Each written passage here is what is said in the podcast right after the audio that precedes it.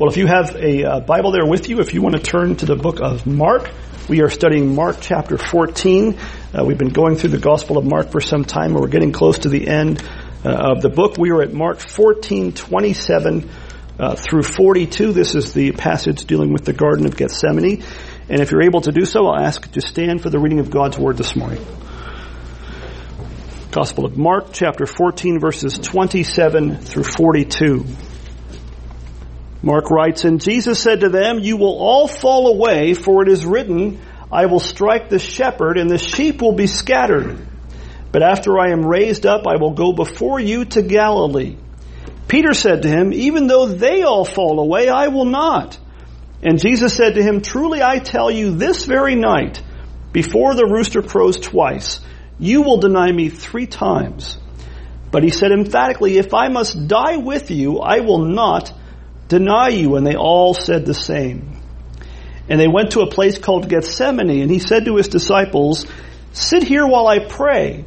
And he took with him Peter and James and John and began to be greatly distressed and troubled. And he said to them, My soul is very sorrowful, even to death.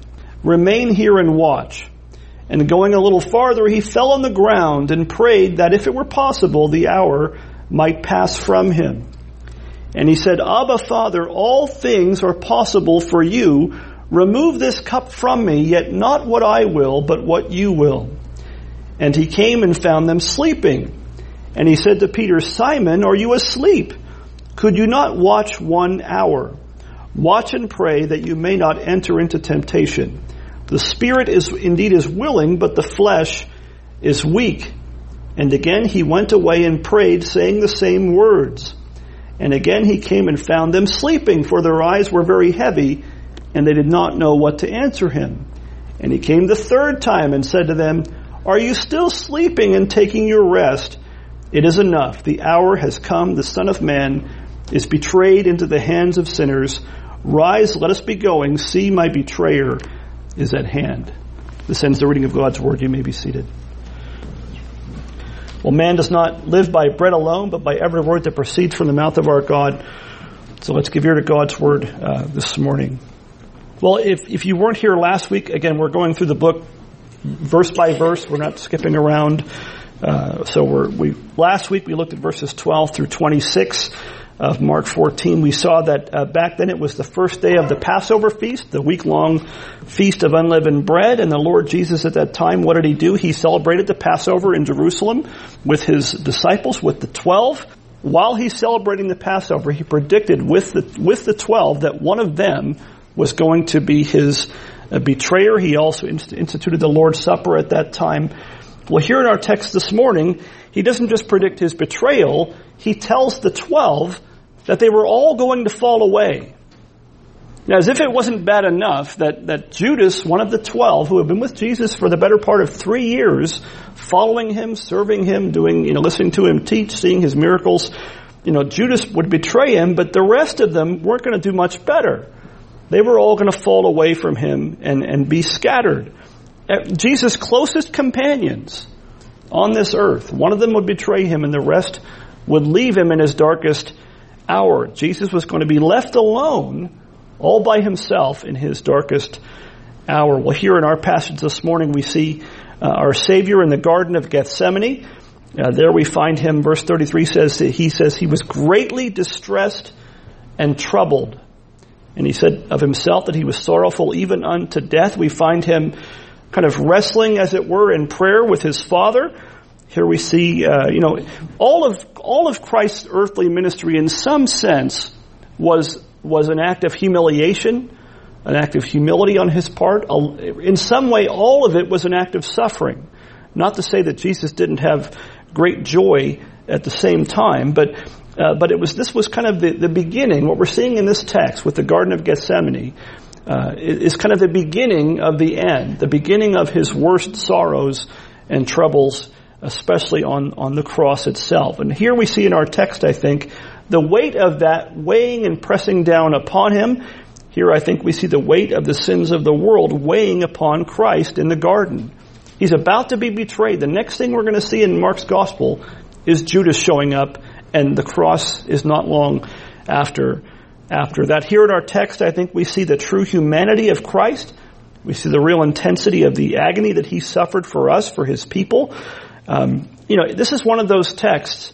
You know, I think I, I might have said a, a few weeks ago that uh, when we looked at, at Mark 13, which is the Olivet Discourse, a lot of pastors and commentators and scholars will say that that's the hardest passage in the New Testament uh, to understand and to preach. There's so much there, it's hard to, to keep uh, track of everything, it's hard to keep things straight. Well, in a lot of ways, this is harder for a different reason. This passage, and it's because the things that are spoken of in these verses and really the rest of what Mark talks about in his gospel are, they're just beyond our, our capability to comprehend. It's, it's really difficult for us to, to really have any grasp of Christ's true humanity and the agony that he endured for us for our salvation, no less than uh, Charles Spurgeon says the following about our passage this morning about Christ's agony in Gethsemane. Charles Spurgeon says, We have thus come to the gate of the garden of Gethsemane. Let us now enter, but first let us put off our shoe from our foot as Moses did when he also saw the bush which, which burned with fire and was not consumed. Surely we may say with Jacob, how dreadful or awesome is this place. I tremble at the task which lies before me, for how shall my feeble speech describe these agonies for which strong crying and tears were scarcely an adequate expression? Yeah, thanks. No pressure, right? If, if, Charles Spurgeon couldn't figure out how to preach this, maybe I should have skipped to the next uh, passage. But uh, you know, think about this. You know, what, remember when I read the text? What does Jesus do with with the disciples? Most of them, he tells them, "Sit here while I pray." He takes Peter, James, and John and kind of goes, another one of the Gospels says that he goes a stone's throw away from them. So really nobody, uh, none of the twelve are right there with him as he prays to the Father. Uh, and yet, what do we have the privilege of doing because of the scriptures? We get a glimpse uh, into Christ. You know, this is a very private thing. Christ's prayer to the Father, in a sense, is both private kind of hidden from the disciples, from the twelve, and yet recorded for us that we might see something of Christ's agony for our sakes, his prayer and agony in the garden that he went through and endured for our salvation uh, in, in him. We are given access by God's kindness into this scene, and so to borrow uh, Spurgeon's turn of phrase from the book of Exodus in chapter 3, let's not literally take your shoes off, but take off the shoes from our feet and think of this as holy ground that we are given the privilege to look at this morning. I hope today to look at three things from our text. Uh, three things. First, the abandonment of Christ. The abandonment of Christ. The second, the sorrows of Christ. And third, the prayers of, of Christ. Well, let's look at the abandonment of Christ in verses 27 to 31. Here, what does Jesus do? He foretells to his disciples, he prophesies ahead of time that they were all going to fall away, and this was really going to happen quite quickly. It's going to happen in this very, in this very chapter as we go on. They're going to fall away. They're going to abandon him in his time of trial and his time of death. When he needed them most, they were all going to turn their backs on him. You can imagine how hard that would have been for them to hear. They spent, I mean, when Jesus, you know, think about it. Jesus in Galilee back in the early chapters of Mark's gospel, what does he do? He's walking, he sees, you know, Peter and, and, and his brother, and what does he say? you know, basically drop your nets and follow me. And what do they do? They drop everything. Normal people don't do that. That doesn't just happen. Uh, that was an act of God's grace and His uh, sovereign grace at that. Uh, but they left everything and followed Him for three years. They listened to His teaching. They saw His miracles. Uh, they saw His sinless perfection, His living to do the will of His Father in all things. They did, for the most part, what He told them to do. Uh, we just just like us, they they failed in many ways, just as we do. But they they they put their lives on hold in some sense. In other sense, they got it back. But they they followed Christ all that time, and now Jesus, right at the very end, tells them, "You're all going to fall away." It must have been a very difficult thing to say. In verse twenty-seven, he says, uh, Jesus says to them, "You will all fall away, for it is written, I will strike the shepherd." And the sheep will be scattered. Now, what does he mean by fall away? That's a scary phrase when you think of people falling away from Christ, what do you think of? You think of losing salvation and things like that. It's, it's, it's rendered in different ways by different translations. Uh, the King James says that they would be offended. The, the Greek word, we get the word scandal from it, or scandalized from it. And that doesn't really, that, that word, the way we use it doesn't do justice to what Jesus is saying. He's not just saying, you're gonna be offended, and I'm gonna do something and you're gonna, you're not gonna be happy with it. That's not what he's saying. Uh, the New King James puts it this way, that they would be, quote, made to stumble. They'd be made to stumble. I think that's actually closer to what, uh, the, the word is, the way the word is being used here uh, by our Savior here. Now, it doesn't mean that they're lost. It doesn't mean that the 12 were going to be lost. It doesn't mean that they're going to somehow lose their salvation. I think the best way, as, as is usually the case, for us to comprehend what this, what he means by this phrase here in this text is by looking at the rest of the passage, by looking at the, what's the word we always throw around, context. Context is, is key. Uh, what's the end result of this falling away or stumbling that, that he shows us in the text. He says it right in that, that quotation from Zechariah 13. They were going to be scattered. They're going to flee from him. They're going to turn their backs on him and abandon him. And in addition to that, what does Jesus tell Peter that Peter was going to do three times that night? Now is saying, you know, even if even if I have to die with you, I'm not going to. You know, and Jesus says, you're going to deny me. So, you know, scattering from Jesus, denying Christ, and that word denying could probably be better rendered as, as disown. You know, that's really what Peter did. When that servant girl say, hey, aren't you one of them? Uh, you know, he can't get himself distance away from Jesus enough, even in the eyes of a little servant girl at that time. They were going to be scattered. They were going to deny or disown him. Uh, Peter was going to deny or disown him three times that very night. I mean, the same night that he's in the garden with Jesus, he's going to be denying his Lord three times. So not only would, would Judas, one of the twelve, betray Christ, but the rest of the twelve were going to turn their backs on him as well. Jesus was going to be abandoned in his work uh, for our salvation. It was something he had to do alone. No one else could could be a co-redeemer with him. This was something he had to undergo by himself for our salvation. Now Jesus tells them these things ahead of time. You might wonder why does he do that? Why bother? Why does Jesus tell them while they're in the garden that they're going to, to abandon him, they're going to fall away. Well, I think he's doing it for a couple reasons. One, to prepare them for what's to come. We don't know if they really paid enough attention to be prepared, but he wanted to prepare them even for their own failures. You know, you could think of this in a way, it might not sound like it, but it's almost like Jesus is trying to soften the blow of what's about to happen. In other words, he knew before they did it that they were going to do this. They didn't know they were going to do this, but Jesus did and he tells them ahead of time. And he even tells them something else. He says, it was prophesied ahead of time in scripture. And he quotes Zechariah uh, 13:7 where it talks about uh, you know striking the the shepherd. Uh, he puts it, "I will strike the shepherd, and the sheep will be scattered." That's Zechariah 13:7. Now, who is the one speaking in Zechariah 13:7? Who is the I, and I will strike the shepherd? It's the Lord of hosts. It's God himself is saying, I am going to strike the shepherd.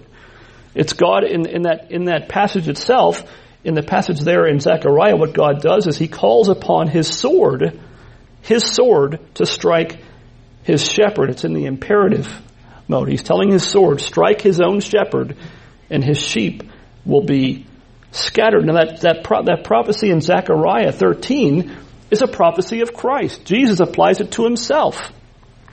Jesus says it's a prophecy of his own cross, his own crucifixion and, and death. Uh, there, there, Christ endured the wrath of God for the sins of man. The, the wrath of God is poured out on Christ on the cross in our place as our substitute so that we might have life and forgiveness in him. Now Zechariah prophesied that when God's shepherd was struck, what was going to happen to the sheep? It's, it's an analogy that's not hard to discern. The shepherd is the one leading, guiding, and protecting the sheep, and yet what happens when the shepherd is struck? The sheep are all scattered. And So the disciples themselves weren't going to be able to withstand and pass this particular test. Now Peter tells Jesus that again, you know, even if everyone else does, imagine the others might be kind of offended by this, you know, even if the rest of them, you can almost picture him pointing, they might all fall away, but I won't. Not me. I'm, I'm super disciple. You know, I'm, I'm, I'm at the top of the heap of, of the 12. Um, And yet Jesus tells him, before the rooster crows twice that night, he was going to deny or disown him. And Peter said, even if he had to die, he wasn't going to do that. Now, Peter didn't fall away right away, right? Peter, we think, is the one that, that drew the sword and cut off a person's ear trying to defend Jesus. So he made a good, a good attempt at it, even if it was wrongly uh, thought the way that he uh, had, had done it. Um, but anyway, notice that uh, in, in, case we're too hard, we're always hard on Peter, right? Because Peter, especially remember the, the Gospel of Mark, the Gospel of Mark in particular is kind of Peter's account. So think of the humility that Peter is, is really exemplifying here to have his own faults put front and center. And then Mark, what does Mark add there though? Mark adds, verse 31, they all said the same. He wasn't the only one that said that. They all come, maybe they heard him and said, well, well, me neither. I'll never do that. I'll never, even if I have to die. But they all said the same thing as Peter. None of them could believe that they would turn their backs on their Lord. And yet we find out later on in verse 50 that's exactly what they do. They really do scatter even as the Word of God said. So our Lord Jesus Christ, the Redeemer of God's elect, was left to suffer alone. The suffering servant of Isaiah's prophecy had to bear the burden of the work of our redemption by himself, taking the sufferings for our sin that we deserve upon himself and upon himself alone. Now, what great mercy is shown by our Lord in this passage and in the rest of, of the Gospel of Mark in that Think about this. He knew ahead of time what was going to happen. He knew ahead of time that these men, not only was one of them going to betray him, but the eleven were going to scatter. The, the eleven were going to leave him high and dry at his worst moment. They were going to abandon him in his worst hour, and yet he never abandoned them. He knew ahead of time all these things even before he chose them, and yet what did he? He still chose them. He didn't choose anybody else. He didn't choose differently because of what he knew ahead of time. He chose them just the same. And then look at verse 28. Look at what he says, uh, you know, just after, this is right after telling them they're going to fall away, he gives them this, this relief. And hopefully they took it that way. He says, but after I'm raised up. So he's, he's saying he's going to die. After, they're going to desert him. He's going to die. But then he says, after I am raised up, I will go what? before you into Galilee. He's, he's not letting them go. They're, they're going to desert him. He's not going to desert them or let them go. This would not be the end of his story with, with them. And, and so he once again, as he does throughout the gospel really, he prophesies not only of his death, but of his coming resurrection from the dead. And that the cross and the grave would not have the last word over him. Uh, but here he also tells them that he would come back to them and go before them into Galilee. In other words, they're going to be with him again. They're going to scatter and he's going to gather. He's going to bring them back to himself. So let us learn a couple things, I think, from these verses. There's a lot, a lot of things that we can learn and apply to ourselves from these kinds of verses. But the first thing I think we should learn, you and I, is humility. Humility. You and I should not overestimate our own strength and our own abilities. You know, the, the disciples thought pretty highly of themselves, it appears, and yet what happened? They still failed uh, when the chips were down. And also, let us not look down on our own brothers and sisters in Christ for their faults, their weaknesses, and their shortcomings. You know, we, I think most of us are tempted to do one of two things, maybe both. You're either really hard on yourself, right? uh, and, and you, you think the worst of yourself, which isn't always a bad idea in some ways, but or you're, you're, you think highly of yourself and think lesser of other people, even your own family in in Christ. And yet, what does Christ do? The one who was sinless and perfect didn't didn't do that. He had patience with his with his disciples, and he even has patience with us. And so, we should show some of that some of that same patience toward our brothers and sisters in Christ, despite their faults, shortcomings, and, and weaknesses, and we should recognize that we too have those same, uh, very often those very same weaknesses and shortcomings. Paul says in 1 Corinthians 10, 12, he says, Therefore let anyone who thinks that he stands take heed lest he fall. Don't get a big head. Think about yourself. We should think about ourselves the way that we ought to with humility uh, and grace. If the apostles themselves stumbled, who are we to think that we would have done any better or been any stronger than they have been, uh, we too need to learn our own limitations. And know that as John 15, 5 says, that what does Jesus say? Apart from me, you can do what? Nothing. Not, well, not some things, but not the big thing. Nothing. We can do nothing apart from Christ. We also need to learn as they did. What does Jesus tell them to do in verse 38? Watch and pray, lest you enter into temptation. We need to learn that lesson as well. Lord willing, we'll do just that. Also, the second thing we can learn from this text, from this part of our passage, is that we need to glory and praise the great mercy of our Savior Jesus Christ because He knows full well, better than we do, our faults, our weaknesses, our shortcomings, and yet He knows our sins, and yet how patient, how patient is He with us? How long suffering is Christ with His people? He bears with us in our weaknesses and infirmities. And, and why does He do that? Well, He came to bear our weaknesses and infirmities. He came to bear even our sins. Isaiah 53, 6 says this, it says, All we like sheep have gone astray. We have turned every one to his own way, and the Lord has laid on him, that's on Christ, the iniquity of us all. What does Isaiah say there? Every single one of us has gone astray. Every, all of us have turned aside to our own way, have turned away, and what did, what did God do about that? He laid on Christ, his son, the iniquity of all his sheep. All, all of the sins and iniquities of, of God's people were laid on Christ on the cross. That's what God did about our going astray. Well, the second thing related to the first I'd like us to look at this morning briefly is the sorrows. The sorrows of Christ. You know, we just sang a song this morning that uh, the the more common title to it is, from the first line of the hymn, and it's "Man of Sorrows, what a name for the Son of God who came uh, to to to, to uh, fallen sinners to to reclaim Hallelujah, what a Savior." That's why He came. That's why He suffered and he's a man of sorrows. In verses 32 to 34, he says this, And they went to a place called Gethsemane, and he said to his disciples, Sit here while I pray. And he took with him Peter and James and John and began to be greatly distressed and troubled. And he said to them, My soul is very sorrowful, even to death. Remain here and watch. Now, I don't know about you. Somebody tells you that, that should get your attention.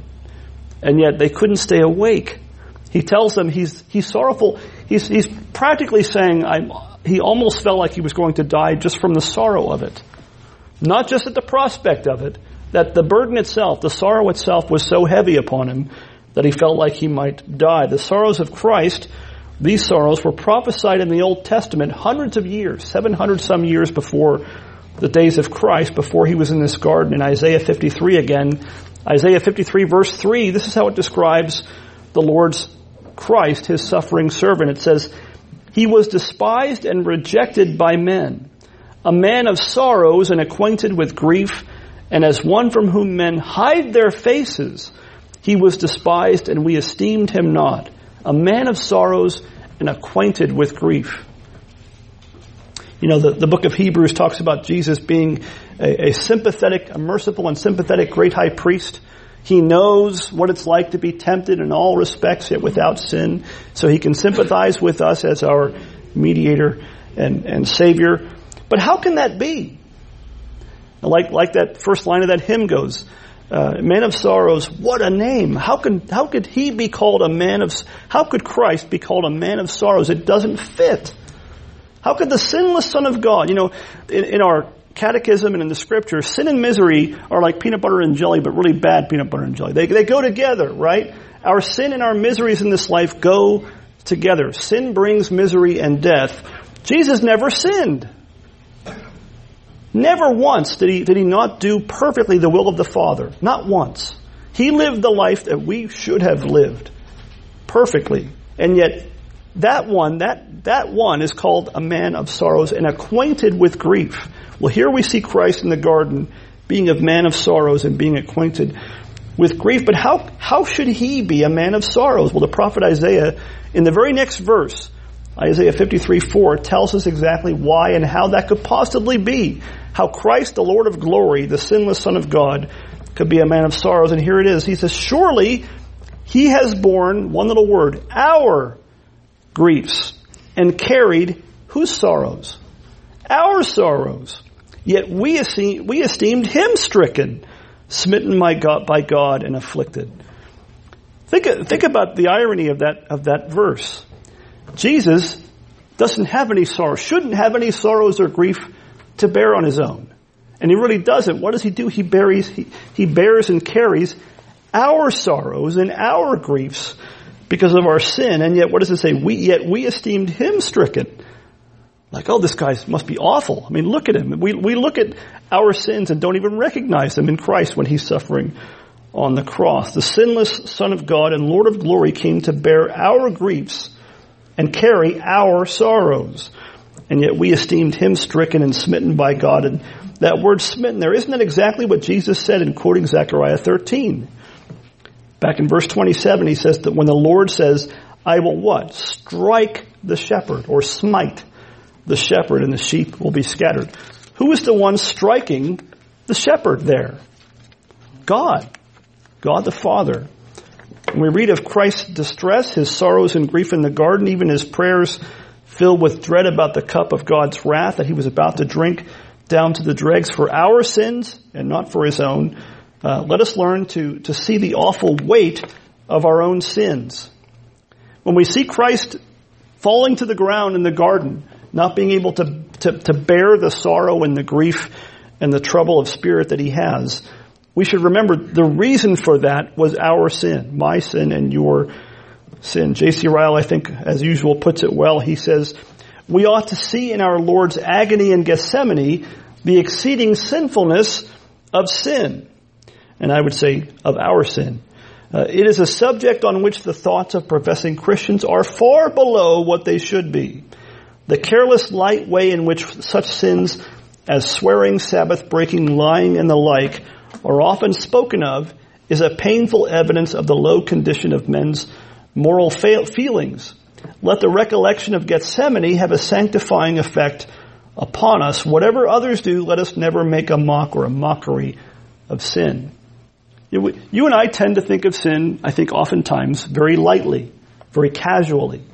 You know, we, we, we sin, so, probably because we sin so often, we can't bear the thought of, of how serious even those little, little quote unquote sins may be, and yet those little sins, quote unquote, are the things that, that Christ was bearing in Golgotha as well as uh, the Garden of Gethsemane as well. It was the burden of my sin and your sin, if you're a believer in Christ this morning, that Christ bore in that garden and on the cross, and so we should never take our sins lightly or take His grace and love for us lightly. If you're not a believer in Christ this morning, if you are still in your sins, see here in the garden the burden of your sins that you still bear that you still bear, even if you might not at present feel anything of the true weight of it due to the hardness of your heart.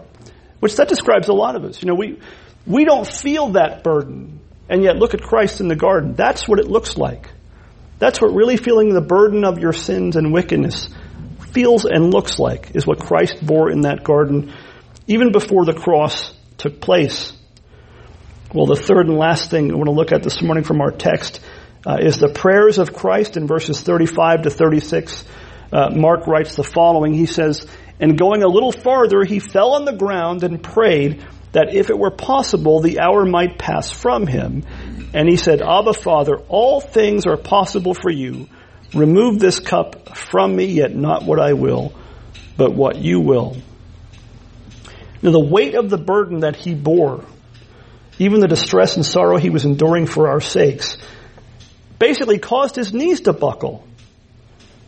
I mean, he, he the the the, the uh, tense uh, of the, the verb in the Greek is it's not just that he fell on the ground. It was like he, it, it's more like he was falling on the ground. He couldn't keep to his feet. He was falling as he was praying, and he, he just couldn't stay upright. And so he he was falling upon the ground, and so he prayed. And what does it say? He prayed repeatedly. It even says he prayed the same words. Never let anybody tell you you can't pray the same thing more than once and it is somehow a lack of faith. That's not, Jesus prayed the same thing. We pray the Lord's Prayer. Those aren't empty words if we pray them from the heart as Christ taught us to, to pray. Now, the fact that Christ prays at all, maybe that amazes you. In some ways, I can see how that might be the case. If anybody, we might reason wrongly this way, if anybody ever didn't need to pray, you and I might think, well, Jesus. What could he possibly need to pray about? And yet when you read the Gospels, what do you find him doing over and over and over again? Sometimes he got away by himself on a mountaintop to pray just to get away from everybody else and just pray to his heavenly Father. And yet he prayed all the time. If anybody wouldn't have need to have prayed, we would have thought it would have been Jesus, and yet he prayed often. And he often prayed during a, a time of great decision or before a time of great trial. And I think we should learn from that as well. He fell to the ground. He prayed that, what does he say in verse 35? If it were possible, the hour might pass from him. Now in our very text, in our verses, the end of the text, he says the hour had come and his betrayer was at hand. So God, he knew God's answer to that was, was no. And he also prayed in verse 36 that God might remove this cup from him. What cup? What cup is an odd phrase maybe to some of you. What cup is he asking God to remove from him? The cup of his suffering, his death on the cross. And I, I think it shouldn't be, uh, we shouldn't take it as a coincidence that Jesus uses the word cup here when in the passages, the passage right before this, what do we see him doing? The Passover and instituting the Lord's Supper. The cup of, of his blood in the new covenant, well that's, that's his suffering and death on the cross. He, he's praying that if it's God, if it's possible that God might allow that cup to pass from him, his suffering on the cross. And he prayed that more than once. Verse 39 says he prayed the same thing again. Now what does that mean? How are we to take that? We aren't to take that as Christ being unwilling to die for our sins. He died willingly. He laid down his own life. No one took it from him. He died of his own accord for our sins. And yet I think what this is to teach us, it shows us just how awful this prospect of this suffering and death really was to him. You know, very often we, we in, in confessional, conservative, Bible believing, whatever words you want to use, you know, circles, we often have to go to great pains to defend the divinity, the deity of Christ, and rightly so. There are many cults and false religions and false teachers who will tell you that Jesus was just a man uh, and that God used all kinds of weird heresies out there and we have to affirm what the scripture does, that he's God. But at the same time, I think we often go too far the other direction and don't think much of his true humanity. He's God and man in one person forever, in two distinct natures, but one person. He's truly God and truly man. And sometimes I think we don't think much on his true humanity as much as we do his divinity. When, when the prospect of his suffering, this terrible, awful suffering, not just the physical death, right? Not just the physical death, but the, but bearing the weight of our sins in that death is most likely the thing he couldn't, he just couldn't, couldn't come to grips with. And so he prays to God that God might remove that cup from him. I think that's meant to show us how awful sin is. How awful the load of our, the, the, the weight of our sins was upon our Savior. And then what does he add there in verse 36? He says, Yet not what I will, but what you will. He submitted to the will of his Father in all things, even to the death of a cross, as Paul says in the book of Philippians. Now, what an example he sets for us, for his redeemed people, in praying this way, because you and I at times find ourselves faced with suffering according to the will of God. In fact, the scripture says what? That he, he left an example for us. His suffering is, the scripture says, an example for us that we might what? Follow in his footsteps. We shouldn't find suffering in this life terribly uh, surprising in some ways. It's, uh, it's, elsewhere the Bible says that we're called to it. We're actually called to it. If we're following Christ, sometimes we're going to suffer. And, and so we shouldn't be ashamed to pray the way Jesus did. There's nothing wrong, nothing unspiritual, nothing unchristian about praying for God to remove suffering from you. I, I, I would guess, go on a small limb, not a very high limb, that everyone in this room has prayed that multiple times in some ways in your life. I have, you probably have too, um, whatever the case may have been. Uh, but at the same time, as we pray for that, and we pray for it repeatedly, I'm sure, what else should we pray? Not my will, but your will be done. We, we need to trust the will of our Father in heaven who loved us enough to send Christ to die for our sins and suffer in our place. That if he, if he calls upon us to suffer some things, whatever that may be, that he has his good purposes, even good purposes for us in it. He will even bless us and sanctify that to us for our good and for his, for his glory. So there's nothing wrong with praying for God to relieve us from our suffering and grief and misery But we must all, always pray for God's will to be done in our lives, whatever the case uh, may be. And notice that Jesus doesn't just set an example in prayer, even in this passage, even when he's, you know, got the load of our sins weighing down on him, he, he takes the time to teach the disciples and us to pray. He's still teaching. He's still teaching. He says in verse 38, watch and pray, he tells the, the disciples, watch and pray that you may not enter into temptation. The spirit indeed is what? Willing, but the flesh is, is weak. Um, that, that, could be all of our life verses, our life's verse right there. We, we want to do the right thing, but our flesh is very often weak. We want to pray. We know praying is a good thing to do, but very often our, our flesh is just as weak as the 12 and we find ourselves falling asleep and doing other things rather than, than praying. Now, Jesus himself in our text is watching and praying. He's basically saying, do what I'm doing. Watch and, and pray. Now, why was he watching and praying? He knew what was about to come. He knew his hour was about to be upon him. He knew he was about to be betrayed into the hands of sinners. He knew the time of trial and testing was right upon them. And so he told them to, to watch and pray just as he was doing. And so you and I must learn to be watchful for the temptations and trials that come our way. We must pray. You know, none of us, you know, if, if anything about this passage that we learn from it, it should be our own insufficiency and weakness.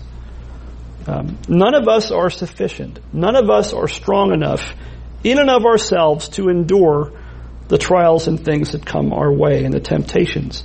And the people who know that well and the people who know that well enough are going to be the people who watch and pray.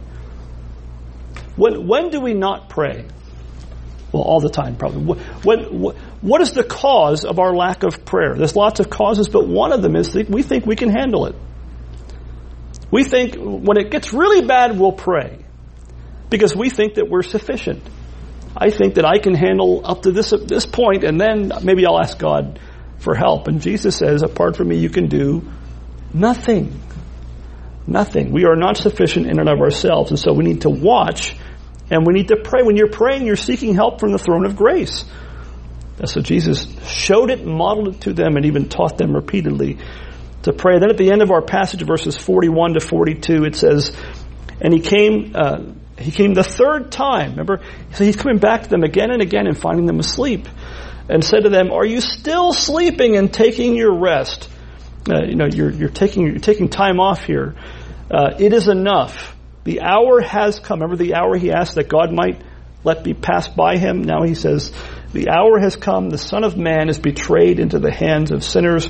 Rise, let us be going. See, my betrayer is at hand. Now, from here on out in Mark's Gospel, the rest of chapter 14, chapter 15, and 16, we're going to be seeing kind of, kind of, uh, you know, everything else in the Gospel of Mark has been in a hurry all of a sudden he slows things down. And for these three chapters, we're going to be seeing Christ's betrayal, his arrest, his trials, his crucifixion, his death, and his resurrection. That's what Mark is going to spread out over three chapters to teach us. Everything beforehand that we've read, even in our text this morning, was preparing us for this. It was leading up to uh, necessarily these things, preparing us to at least try to understand these things, even though in a sense they're kind of beyond our ability to comprehend. You know, it, it, it's really beyond our ability to understand these things. And so, uh, we'll finish with quoting uh, the Puritan theologian John Owen talking about the glory of Christ, and he says this. I think this is a good a good place to stop. He says, "And where understanding fails, let worship and adoration take place." Same kind of thing that Spurgeon was saying about taking your feet off for this is holy ground. Like this, this whole passage, it's, it's above our pay grade. It's above our ability to comprehend and really understand, but it's not above our ability to adore and worship Christ who suffered these things, not for his own benefit, but for our benefit. If you're a believer, he suffered for your sins and for mine that we might be forgiven and accepted by God as righteous in his sight because of the perfect righteousness of Christ. That's the great exchange in the gospel, right? Jesus, the sinless Son of God, who deserves nothing but blessedness forever uh, and happiness and never once needed or deserved sorrow of any kind, what did he do? God took our sins and, and imputed them to Christ on the cross. He, he carried, he placed on Christ the iniquities of us all that we might be blessed with all the blessings in the heavenly places with Christ that Christ himself earned by his obedience and even his death on our behalf. That's, that's the great exchange in the gospel. He gets our sin and misery and death that we deserve uh, throughout his life and on the cross especially. And what do we get? We, we still die in this life unless the Lord comes back before then. Uh, but death is no, long, no longer has teeth to us. To anyone who's in Christ, all death does is usher you into the presence of God, the Lord of glory in heaven.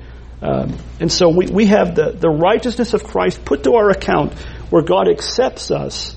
That's justification. He accepts you as righteous in His sight. Why? Because Christ was righteous in your place. And your sins are, are totally paid for by Christ on His cross. That's, that's what the Bible teaches from back to front and front to back. Uh, that God saves sinners, that he, he, came to seek and save that which was lost, including uh, His work here in the Garden of Gethsemane as well as in the cross itself. Let's, let's pray. Heavenly Father, we thank you for these Thank you for your scriptures. Thank you for the gospels. Thank you for giving us.